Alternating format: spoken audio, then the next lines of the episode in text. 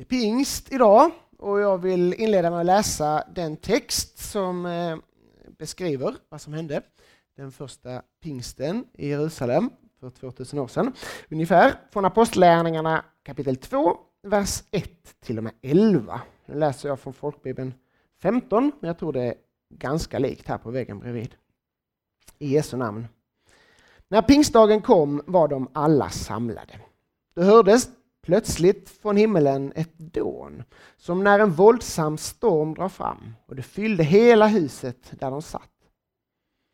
Tungor som av eld visade sig för dem och fördelade sig och satte sig på var och en av dem.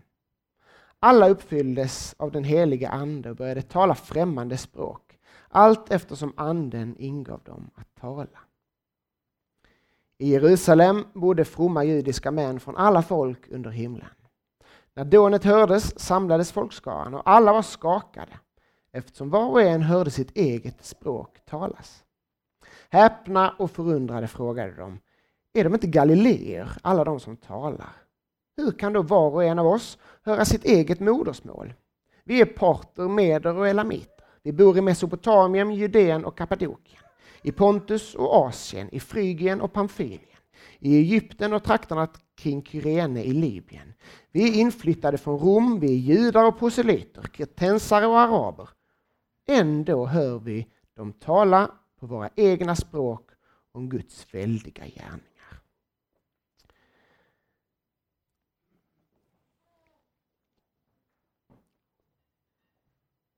Pingst, alltså. Och någon sa så här att julen, det är Gud med oss. Påsken, det är Jesus för oss. Och pingsten, det är anden i oss.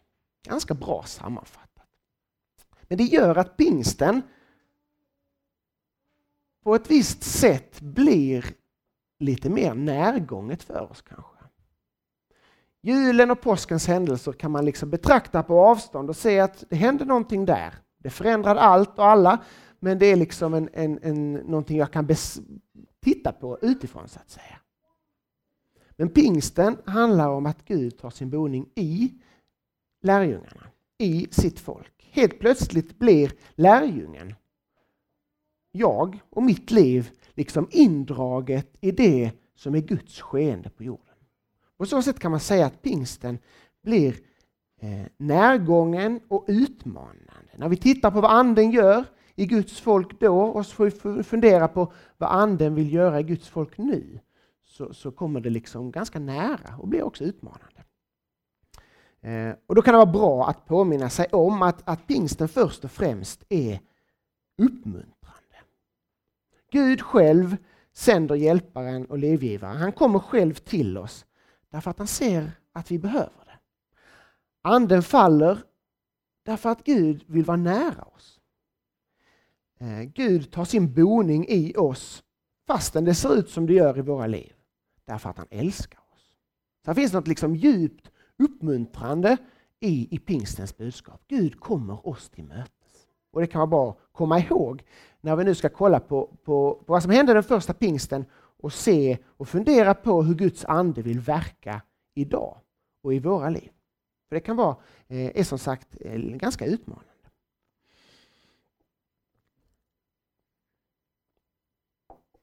Utifrån texten som jag läste så ska jag stanna upp för tre stycken eh, saker, tre punkter som, som den heliga Ande gör. Det första är att den heliga Ande skakar om. Den heliga Ande skakar om. Vi läste där i vers 2 och 3 att det hördes ett dån eh, som när en våldsam storm drar fram eh, och fyller hela huset. Tungor som av eld fördelar sig på, på folket, eh, eller på, på lärjungarna. Och, och eh, vi förstår på folkets reaktion med, att de samlas, de är skakade, de är skärrade. Eh, I vers 6 läste vi att de var häpna och förundrade, skakade. Eh, och vers 12, eh, versen precis efter texten jag läste, så står det återigen, de var alla häpnade och förvirrade. Så när Guds ande faller så skakas vi om. Tillvaron skakas om. Eh, kristen tro är inte bara en teori, det är en verklighet. Det är en fysisk och påtaglig och omskakande verklighet. När den helige guden liksom sträcker ut sin hand och rör vid, vid jorden, då eh, skakar hela tillvaron om. Eh, när Gud, Fader, eh, uppenbarar sin vilja för Mose och i Gamla Testamentet på Sinai berg när Mose får ta emot lagen, då skakar hela Sinai berg. När Jesus ger upp andan och ropar ut sitt ”det är fullbordat”, tar sitt sista andetag, då står det att då skakar Golgata i Jerusalem, ja hela jorden står det faktiskt eh, skakar. Och nu när den heliga Ande, Gud själv, hjälparen, livgivaren, tar sin boning in i sitt folk, då skakar tillvaron återigen. Därför att Gud, den helige, treenige Guden, skaparen själv, han sträcker ut sin hand och rör vid sin skapelse. Eh, detta är liksom omskakande händelser eh, och rent fysiskt så skakar tillvaron till eh, när skaparen rör vid sin skapelse. Men även på andra vis ser vi den här pingsten att den helige ande skakar om. Människan, människor skakas om. En människa kan, stå, kan inte stå oberörd inför levande Gud. Vi människor tror att vi har kontroll på våra liv. Att vi lever liksom oberoende och i självständighet. Men när Gud liksom bara lyfter lite på skynket och visar lite av vem han är, då skakas vi om. Då vänds allt upp och ner. För Det är inte bara ett dån från himmelen. Det är inte bara ett häftigt naturfenomen som sker den här pingsten. Eh, det som vi läste i vers 6 där, att de var skakade, eh, förundrade, eh, häpna. Och I vers 12 står det återigen, de var häpna och förvirrade och frågade varandra, vad kan det här betyda? Det är en ganska talande situation för övrigt, en rätt så bra bild av hur mänskligheten, en mänsklighet som har vänt sig bort från Gud, liksom blir skakad när Gud, som är liksom verkligheten och, och eh, tillvarons innersta verklighet, visar lite av han, vem han är, då skakas människan om. Därför att det här är liksom inte en dimension som människan har räknat med. Eh, det här är något som ligger utanför det som man eh, Eh, har kontroll och koll på. Och värt att notera är såklart att det är inte bara människor som inte tror på Gud som skakas om, utan också Guds folk skakas om när Gud visar lite av vem han är, när Gud rör vid dem. Men ytterst sett är det alltså inte dånet, det är inte de här tungorna som av eld och det är inte det märkliga språkundret som skakar om människor. Det är ju Gud själv. Det är Gud som kommer nära. När Elia på berget Horeb i Gamla Testamentet får möta Gud så går det fram en storm, det, klipporna slits loss, det är en eld. Men det är när Gud kommer i en stilla susning, en stilla liksom vind. Då döljer han sitt ansikte och faller ner inför Gud. Alltså elden och jordbävningen, det berörde honom inte så mycket. Men det är Gud som berör. När Gud kommer, oavsett på vilket sätt, så berörs människan i sitt innersta. För ett människosläkte som då är på något sätt på kollisionskurs med livet själv så blir ju mötet med Gud alltid omskakande. Även om det sker i en stilla susning och en aldrig så liksom kärleksfull beröring från Gud. Därför att det blir på något sätt en kollision med livets Gud. Och även för Guds folk alltså, som vi såg, även för dig och mig, som, som eh, vill tillhöra Herren så är mötet med Gud på ett eller annat sätt alltid omskakande. Guds närvaro, Guds beröring, Guds tilltal, Guds lag, Guds evangelium, Guds budskap till oss. Det är någonting som skakar om oss i grunden. Det märker vi när Petrus här i den första pingsten har, har predikat för folket. Så, så läser vi i vers 37 att när de hade hört detta högg det till i hjärtat på dem och de frågade Petrus och de andra apostlarna, bröder, vad ska vi göra? Alltså, när Guds ande är verksam så skakas människor om. Och de frågar, vad ska vi göra? Och svaret är omvänd er och låt er döpas i Jesu Kristi namn så att deras synder blir förlåtna. Då får ni den heliga Ande som gåva.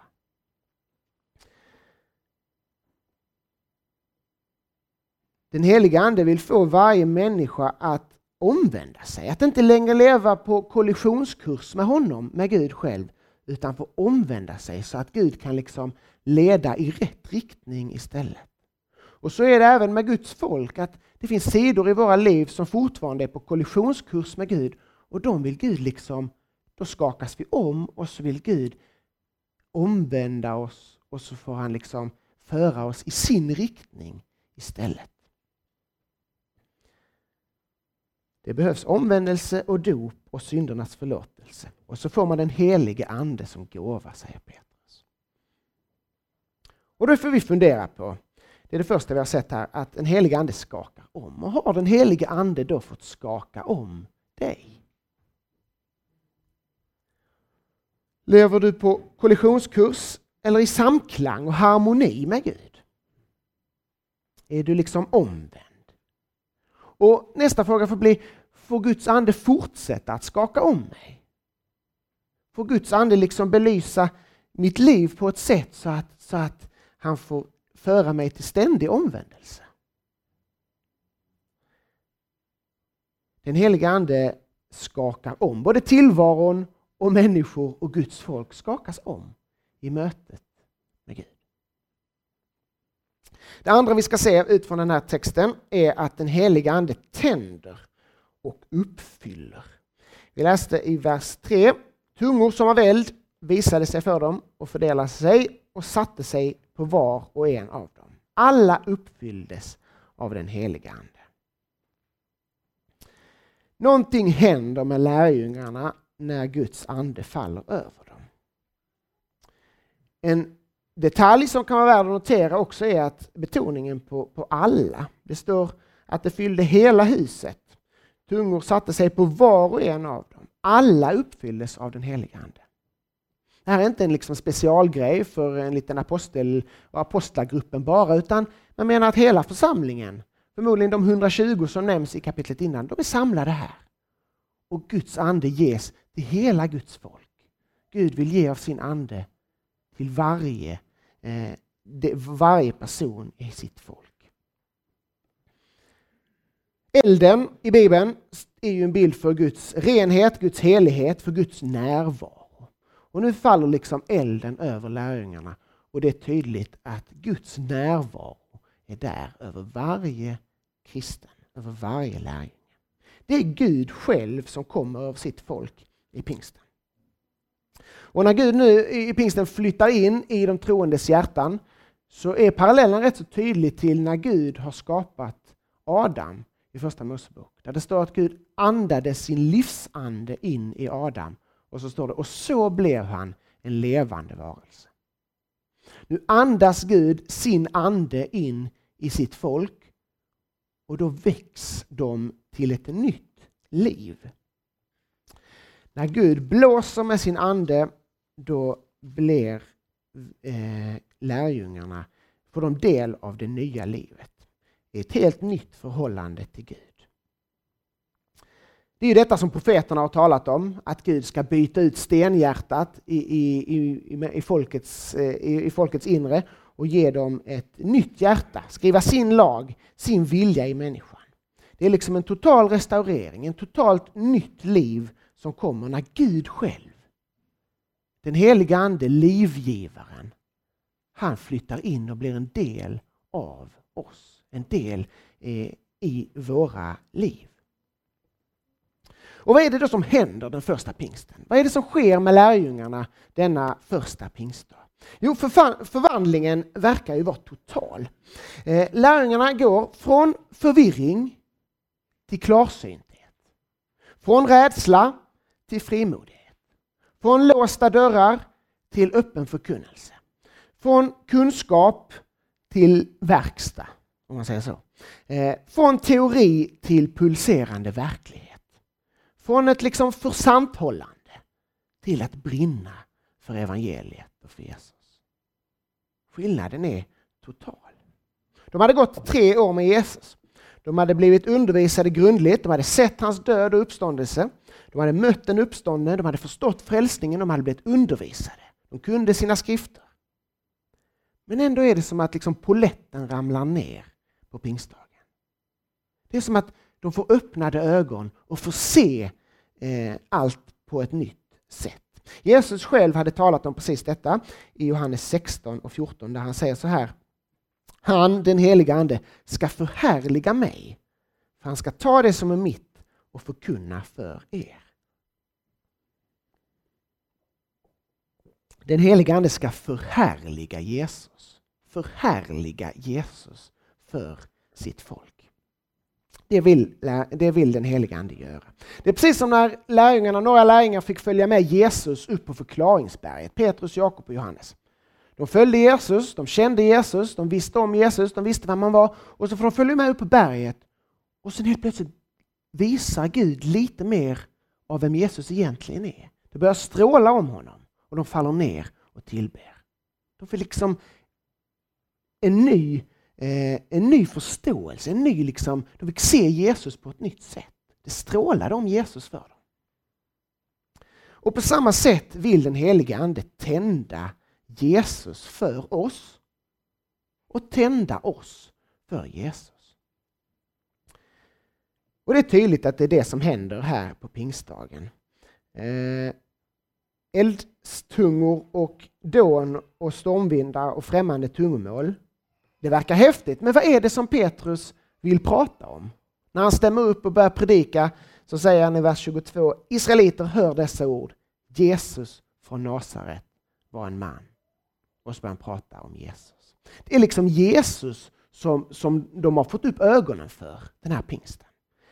Den heliga Ande vill öppna våra ögon för att se Jesus. Det är Jesus som Petrus brinner för. Det är evangeliet han liksom har fått förstå på ett nytt sätt. Han har sett att han får vara med, trots att det är som det är. Trots att, att han har fallit som han har gjort, så får han vara med. Och det budskapet vet han, det gäller alla. Han har liksom blivit drabbad av evangeliet när den helige Ande faller över Och detta är inte bara en, eh, en låga som liksom flammar upp. Jag skulle grilla igår och eh, så tycker man att det tar sig lite dåligt, den där grillkolen. Så gör man det klassiska knepet att man sprutar på lite tändvätska och så helt plötsligt är eldslågan liksom en meter hög och det ser fantastiskt ut. Och så tar det bara några sekunder, sen är det liksom borta igen. För det liksom fanns inte, liksom, eh, den där tändvätskan måste ju in i grillkolen har jag förstått. Eller så när man ska göra upp en brasa på, på vinterhalvåret och man liksom eh, inte orkar gå och hämta de här små stickorna och pinnarna utan man lägger in några stora klabbar ved och så in med massa tidningspapper och så tänder man eld och så känner man att det brinner så bra. Och sen så tittar man på det en halv minut senare så har liksom tidningspappret brunnit upp och inget har tagit sig. Så är det inte när Petrus och de andra lärjungarna nu liksom tänds Nej, den där grillkolen behöver liksom suga åt sig tändvätskan och, och det behövs bra ved som kan ta fyr. Och så hade lärjungarna det. Eh, den heliga Ande kännetecknas ju i Bibeln av oljan också, oljan som håller lågan brinnande. Oljan som liksom kan impregnera veden så att veden brinner och att elden kan hållas levande länge. Lärjungarna hade verkligen mycket ved som kunde brinna. De hade följt Jesus, de hade fått en förståelse, en kunskap, en erfarenhet, de hade blivit upplärda, de visste liksom mycket om, om, om Jesus, om evangeliet, om skrifterna. Det märker vi inte minst i Petrus predikan på pingstdagen. Det är en fantastisk predikan men det är inte så att den bara kom sådär, utan han citerar gamla testamentet. Han argumenterar, han lägger fram, han försvarar den kristna tron. Därför att han har en kunskap, han har en förståelse, han hade ved så att säga. Han har massa eh, insikt. Han hade veden, men nu har den heliga Ande också tänt honom. Bitarna har liksom fallit på plats. Jesus har blivit förhärligad för honom. Och där tror jag att, att vi kristna kan ha olika situationer. En del har kanske rätt så mycket ved, men inte så mycket låga. Och ibland kan det finnas en stor låga, men veden är snart på väg att ta slut. Eller behöver vi båda? Jag jobbar med ungdomar, ju i, i ELU och där kan ofta utmaningar, där kan det flamma upp rätt så härligt ibland. Hur Gud är nära och, och berör ungdomar. Vi märker gång på gång att utmaningen är att se till att det finns ved. Att det finns liksom en förståelse, en kunskap, en insikt som kan göra att, att elden också hålls brinnande i längden. För den som har suttit i ett missionshus många år så kanske utmaningen är på andra hållet. Att man har ganska mycket ved. Men vi får be Guds ande om en ny eld, en ny iver, en ny fascination, öppnade ögon för det som vi tror på. Att låta Jesus liksom få förhärligas för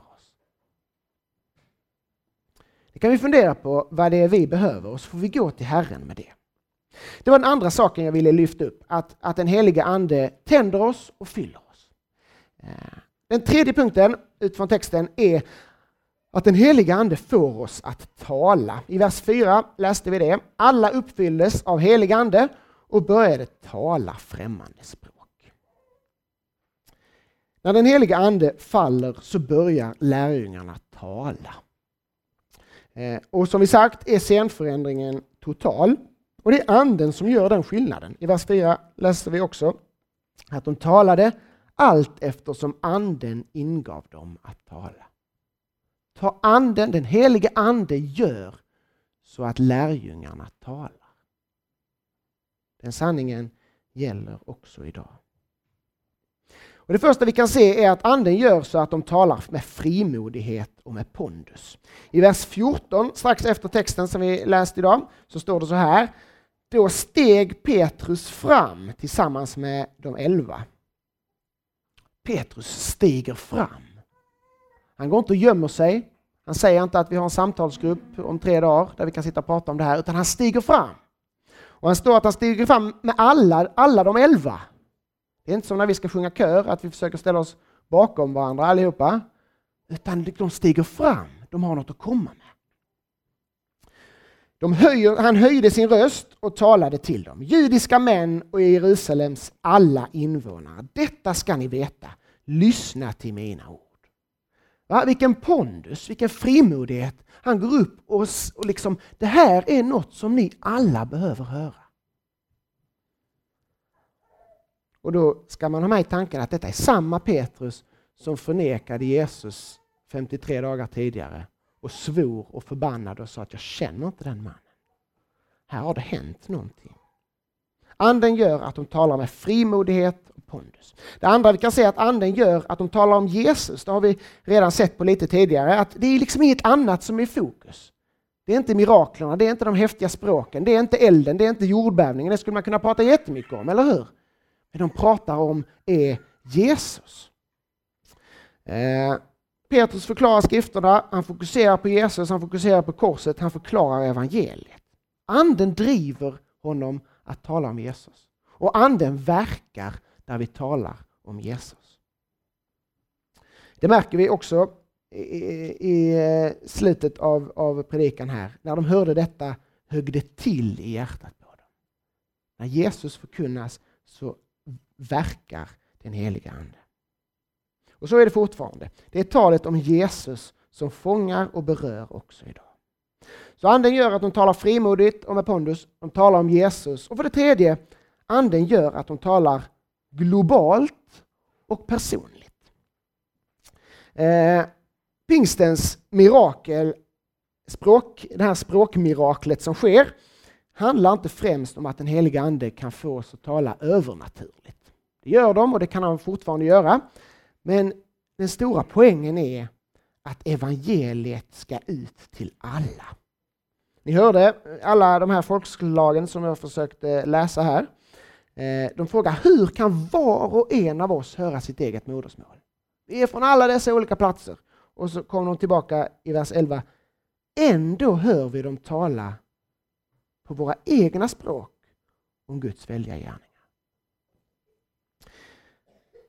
Var och en får höra så att han förstår.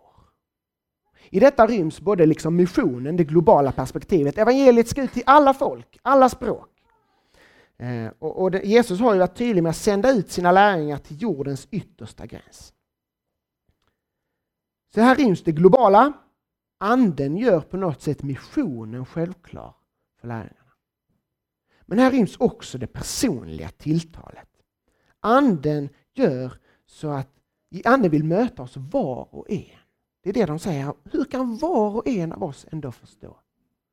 Den heliga Ande vill tala på ett sätt så var och en förstår på ett personligt sätt.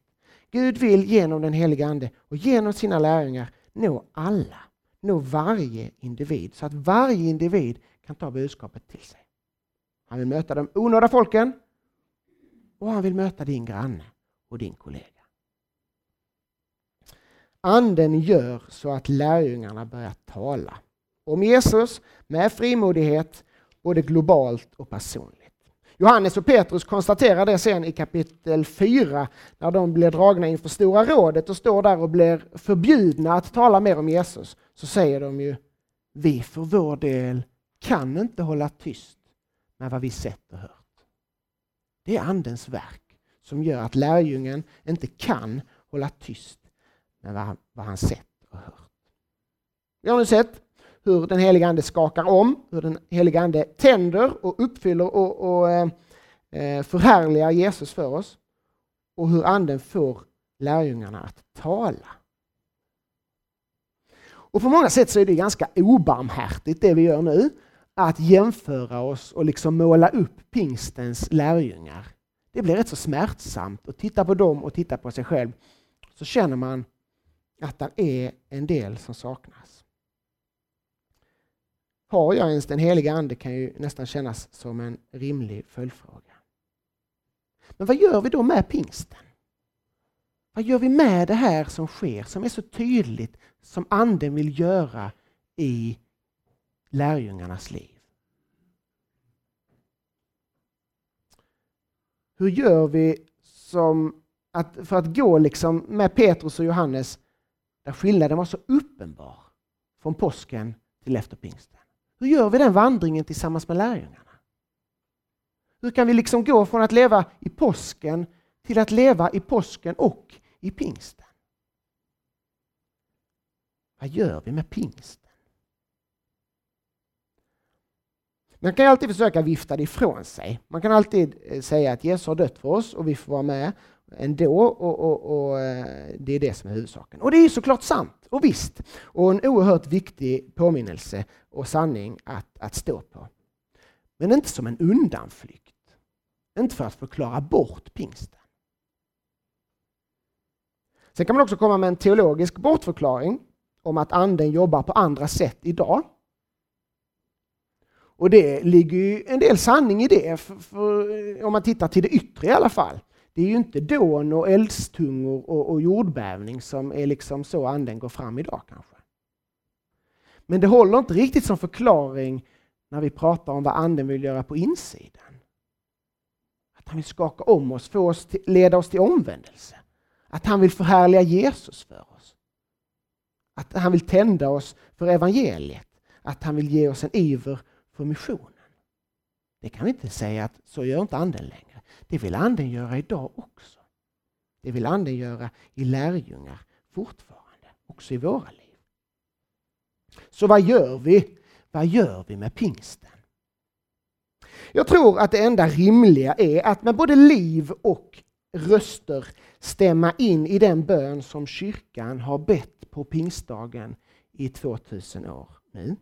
Och som just denna dag ljuder på olika språk runt hela vår jord och som i många kyrkor formuleras så här. Veni sancte spiritus.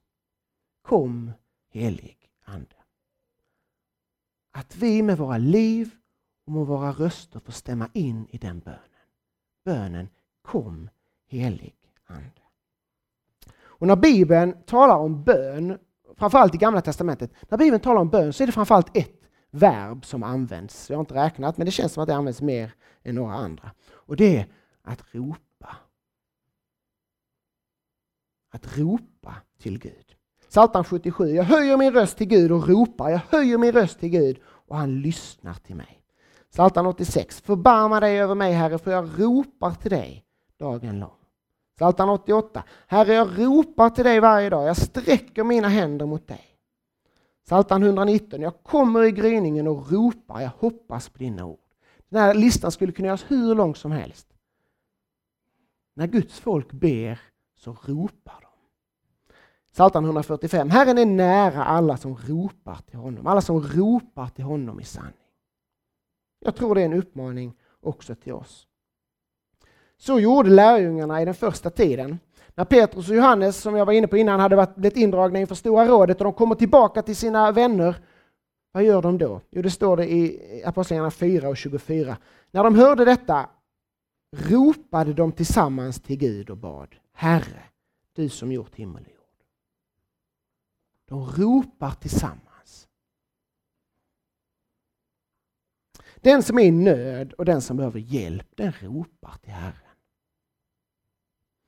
De kristna som behöver hjälp, liv och kraft, de som behöver Jesus glädje, frimodighet och missionsiver, de går ner på knä och ropar tillsammans. Helig Ande, kom. Det tror jag är en uppmaning till oss. Jesus är tydlig i Lukas 11 när han säger om, ni, om nu ni som är onda förstår att ge goda gåvor till era barn, hur mycket mer ska då inte er far i himlen ge den helige Ande åt dem som ber honom? Vi får se vårt behov, vi får gå ner på knäna och vi får ropa till honom. Vi får ropa enskilt men också tillsammans. Ropa om nåden att få liv, få hjälp. Livgivaren och hjälparen. Ropa efter anden. Kom helig ande. Utifrån texten vill också två andra saker som, som vi tar med oss. Det första är att vi får ropa efter heliga ande. Be heliga ande om att han ska komma. Låt varje morgon få vara en, en, en liksom Låt den bönen få ligga på dina läppar varje morgon. Kom heliga Ande, jag behöver dig.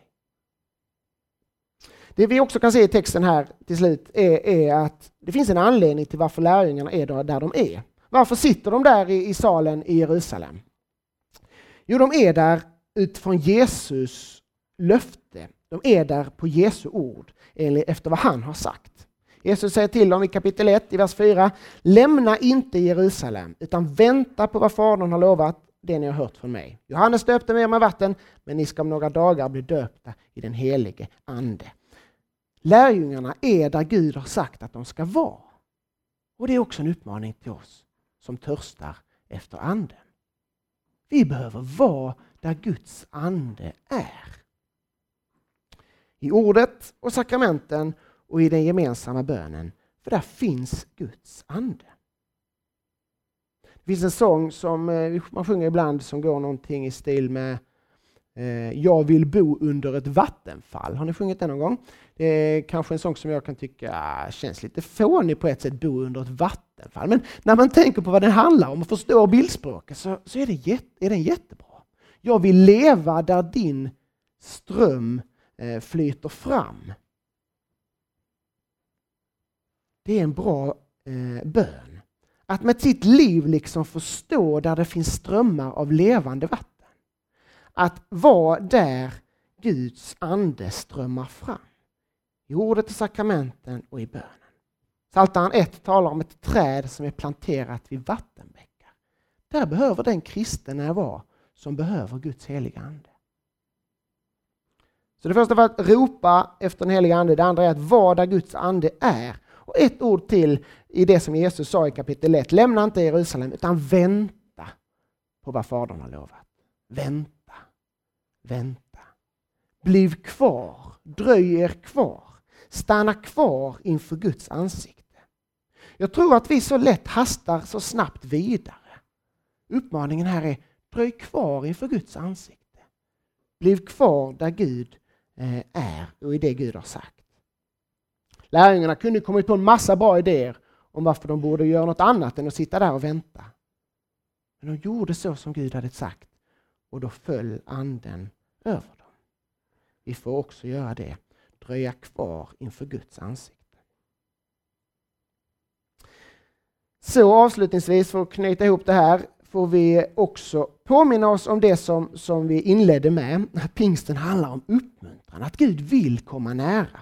Jesus sa där i Lukas 11, om ni nu är onda och ändå förstår att det är goda gåvor, hur mycket mer ska då inte er far i himlen ge den helige ande åt dem som ber honom? Gud vill ge helig ande därför att han är en god Gud, därför att han är en god fader. Han vill sända sin ande på nytt över oss, inte för att vi inte skulle ha Guds ande, men därför att han återigen vill komma oss nära. Han vill skaka om därför att han är god. Han vill fylla oss och tända oss och förhärliga Jesus för oss därför att han är god. Han vill sända oss ut därför att han är god och vet och vill det bästa för sina barn. Han sänder, vill sända anden, livgivaren och hjälparen därför att han ser att vi behöver liv. Han ser att vi behöver hjälp. Och han vill vara nära oss. Så låt oss be och ropa till Herren om det. Herre, vi tackar dig för den första pingsten. Vi tackar dig för att du, helige Ande, gode helige Ande, livgivaren, hjälparen, att du föll över lärjungarna. Tack för att du, Gud, tar din boning i, i, i, i lärjungarnas liv. Och tack för att detta gäller också idag, Herre. Tack för att du vill fylla oss, du vill tända oss. Du vill skaka om oss, Herre. Du vill göra så att vi talar, Herre. Du ser hur vi har det, du ser hur det känns när man hör det här och läser det här. Och Det kan kännas som att det är så långt bort från ens eget liv. Herre. Det var det ju också för Petrus och de andra, tills du heliga Ande kom och förändrade och förvandlade. Och vi ber att du ska göra det också i våra liv. Kanske inte med rök och eld framför allt, men att du får göra ditt verk i oss. Att du präglar oss och formar oss, heliga Ande, till större Jesusglädje, till större frimodighet, till större missionsiver. Att du gör ditt verk i oss, Herre. Kom heliga Ande. Vi ropar efter dig. Vi behöver dig i våra liv. Var och en av oss, men också som församling, Herre. Kom, gode heliga Vi lämnar oss i dina händer i Jesu namn.